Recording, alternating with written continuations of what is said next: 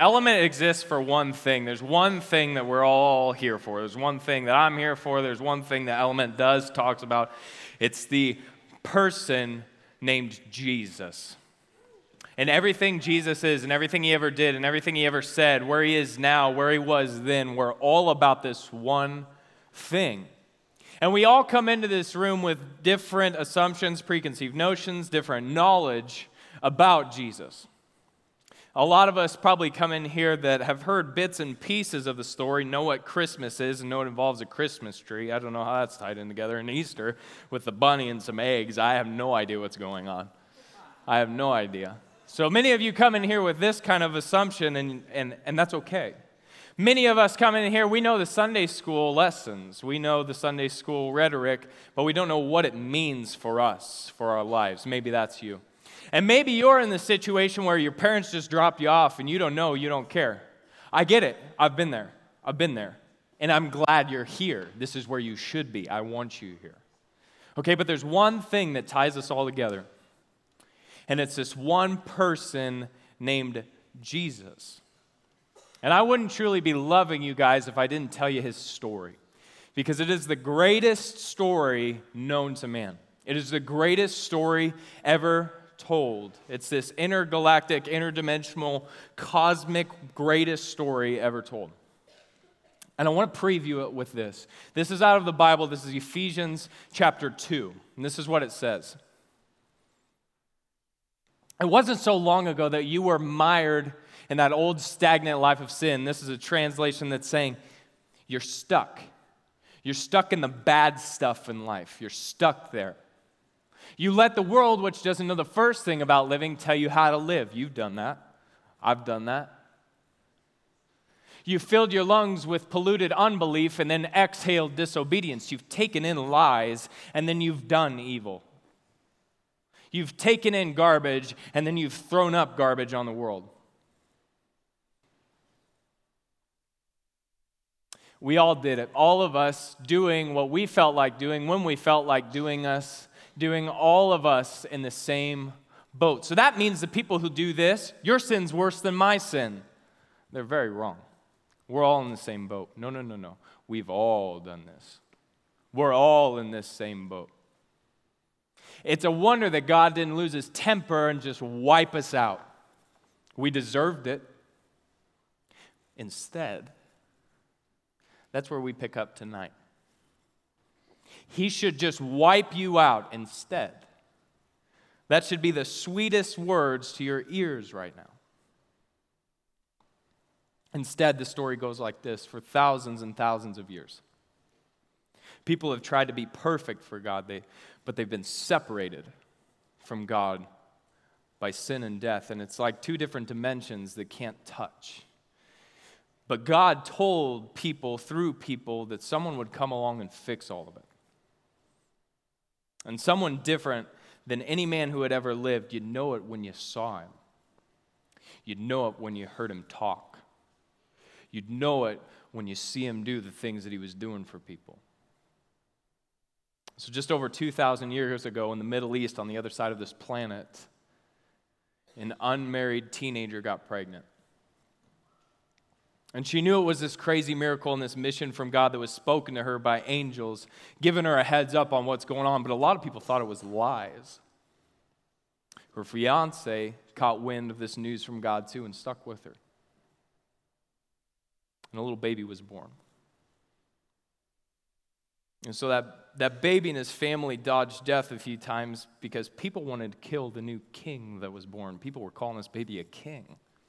So the king, the, the king of the land, was saying, I need to kill this person. Can you see how important this person was? They weren't even talking or walking yet, and the most powerful people in the land wanted him dead. What does that say? They got away to a little town, think of like Alda. Sorry if you're from Alda. A little town like Alda, and they settled down. And the kid grew up as a carpenter's son. We didn't hear much about him. The trail kind of went cold. And then 30 years later, it picks back up again. And this kid's cousin, who knew the crazy stuff that was kind of happening in the family, was down at the river baptizing people left and right. And he was saying, Hey, the king is coming. I know, I know him. The king is coming. You need to make your life right. You need to get with it. It's happening. And that's where this kid from Alda made an appearance as a grown man. And he approaches his cousin. And his cousin says, I'm not even worthy to stand next to you. You want me to baptize you? And the kid goes, Who's now a man, goes, Do it. God said so. And his cousin said, Good enough for me. And so he baptizes this guy. And after he was baptized, that's when all of this earth shattering stuff started happening. So a lot of people like to argue, well, Jesus never really existed. Like he was just kind of made up to make people feel good, just make them feel better about life and get them through. False. That's bad research. If you had done any looking into the subject, you would find that no serious scholar, atheist or religious, are arguing whether or not he really existed or whether or not he was alive on this planet. They're just arguing whether he was God or not. So, a little while later, he drops back in on this church service in his hometown and he walks up the front, opens the Word of God, and reads these words from a prophet. And he basically says, God's Spirit is with me, and He's chosen me to preach the message of the good news to the poor. He sent me to be the person that saves everyone and sets people free. And he shuts the book and he sits down, and all eyes are on him. And he goes, That's me. I'm here. This is the day. That's, it's talking about me. The day is now. And so from, from then on, he went out from there telling people that he had everything that God had that he and God were one and the same. And there's two options at this point either this man is a complete lunatic, or he really thinks he's God. Either this man is insane, or he's God. And he was telling people about what heaven was like as if he'd been there. And how they could find peace and joy, and that people that hated him the most were the religious people because he was tearing down all their power structures. But the people who loved him the most were the people that were broken and hurting, real people with real problems. That's you and I. Because over and over again, he was setting people free from that stuff. So the religious people kept getting more jealous and angry, and they just wanted to kill him to get it over with. And on that note, he predicted his death multiple times, and it happened exactly how he said it would. He told people what they were thinking and then stunned them stupid with his ideas and his teachings. He told people he was the only way to heaven. He said he was God. He said he would save everyone and anyone who believed in him. This guy performed miracles. He was getting famous for it miracles, turning water to wine, walking on water. The deaf can hear, the blind can see. People who've never walked in their life are standing up and walking around. He raised people from the dead. This is recorded history. He was so confident and so sure of what he was doing that he was telling people, Listen to me. If you don't even believe what I'm saying, at least believe what I'm doing. Wake up. And through all this, he kept breaking records and slam dunking all the predictions earlier in the Bible had written. He wasn't just something new,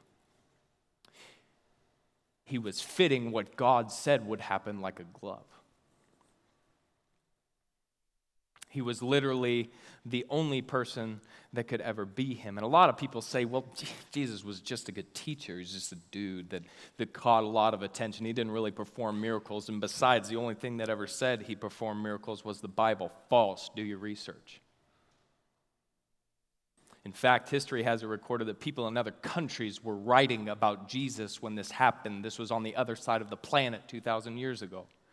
People in other countries were writing down, there's this boy Je- named Jesus that is just stirring up trouble. And he's running around doing something that only magicians with powers do. They were writing this down. And we have those writings today. These were people in other countries referring to Jesus. Jesus never did miracles, he never did any of that false. Religious people hated him so much because he said he was better than their religion.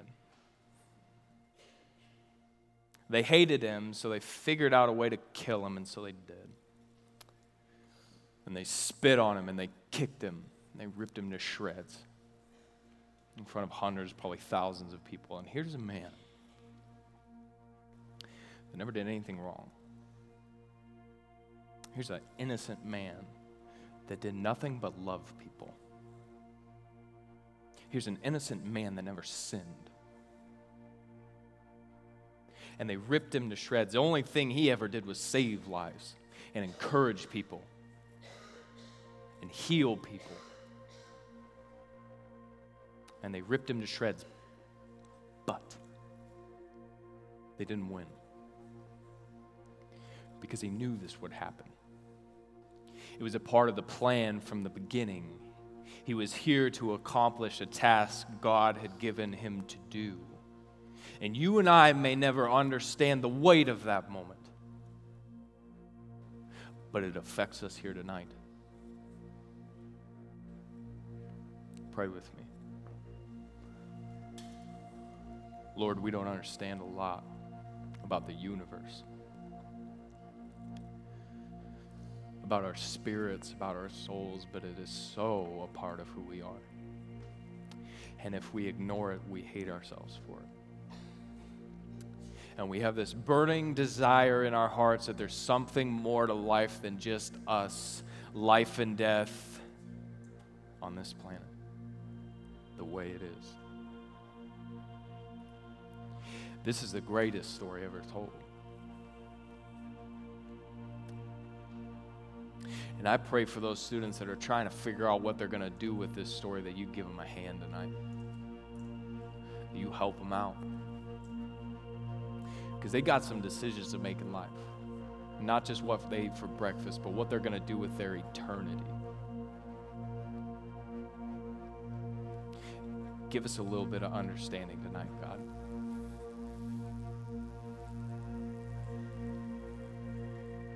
We may never understand it.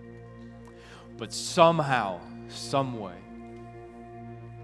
the way he was ripped apart, nailed on a cross, and put to death, built a bridge between you and God. It made a way for me to be with God. And there's a lot of fancy ways of saying this, but it boils down to this He did this because He wants you to feel loved. And it ain't the kind of love that's like, I'll hold your hand. It's not the kind of love that's like, I'll take you to a dance. It's the kind of love that says, I'll die for you, my friend. I'll die for you.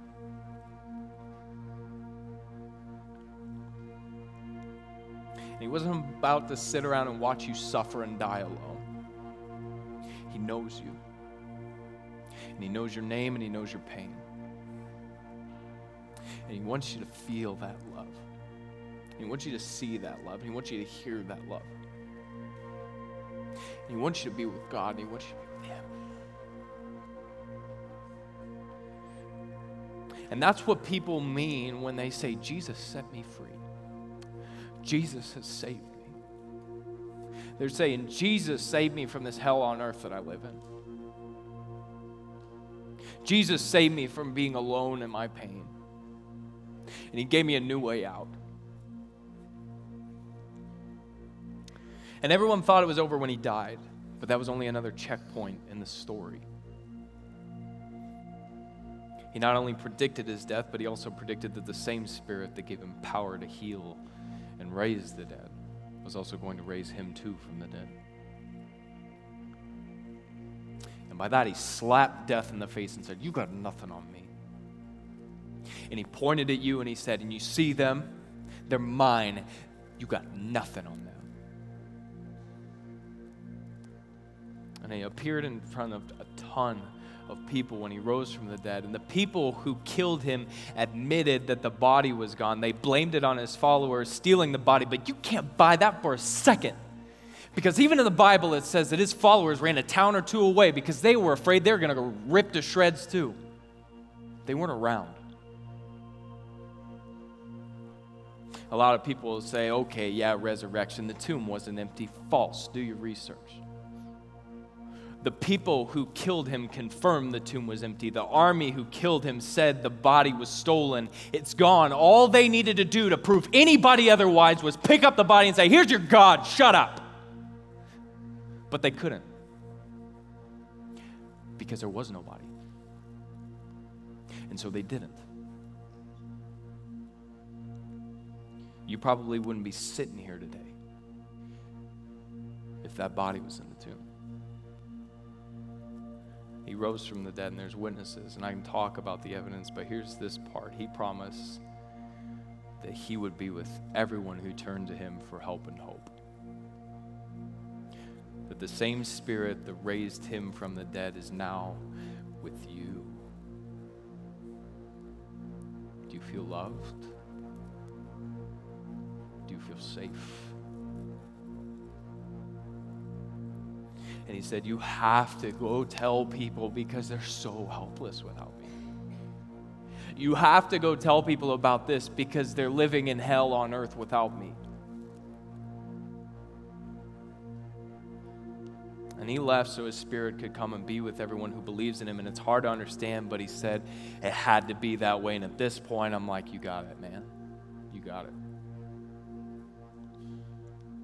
And you can read about what happened next. It's called the New Testament. And a lot of people say, oh, great, Jesus came and he died and he rose again, but then he left. He's not here anymore. False. I'd stand up for him, but I'll use his own words. He says, and be sure of this, he's talking to you. I am with you Do you know the promises Jesus made to you? This is one of them. I will be with you always. Till the end of your life and beyond. This is the best story ever told. It's a confirmed history of true events that happened some 2,000 years ago on the other side of this planet. This is Jesus. So we're back where we started. Here we sit helpless and shipwrecked.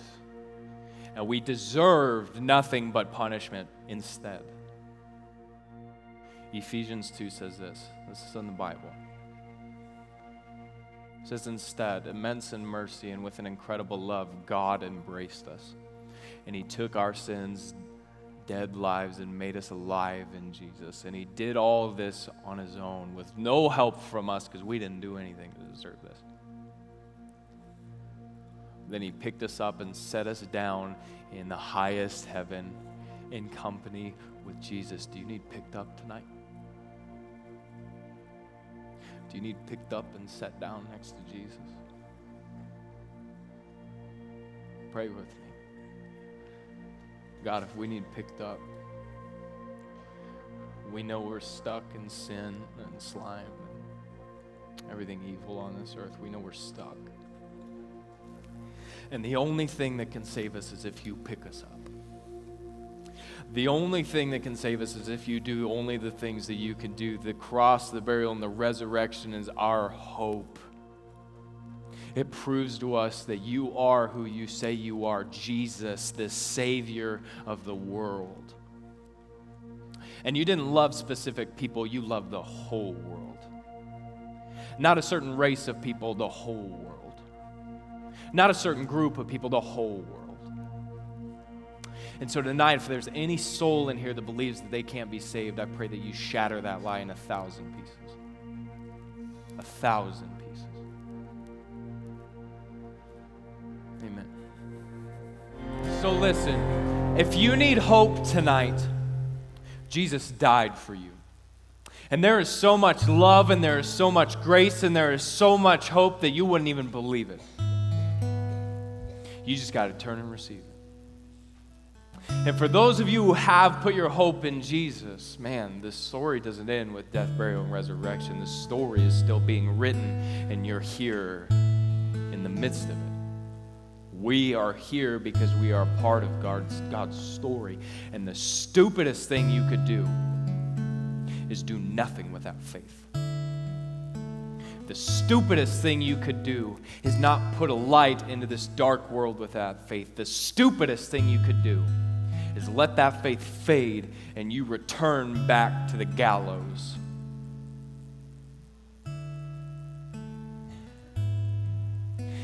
Man, you got to think about this. You could die tomorrow. Do you understand that? Life is a vapor. Do you understand that? And everything in this world will fade, but Jesus is king. Do you understand that? And maybe tonight you need to start praying how this year is going to be different. And maybe tonight you need to start praying and start being honest with yourself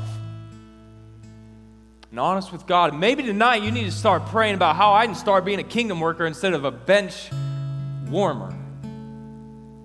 And maybe you need to pray tonight about how you can actually be a leader in your small group and help someone else come to Christ and have the hope that you do. Maybe you need to start praying that tonight.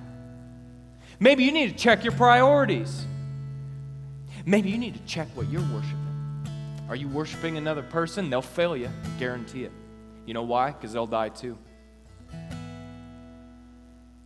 Check your devotion. Where's it at? 20 seconds, I want you to pray to the God of the universe before we sing this next song. And I am so confident in saying this, He's listening to you because He listens to me. 20 seconds.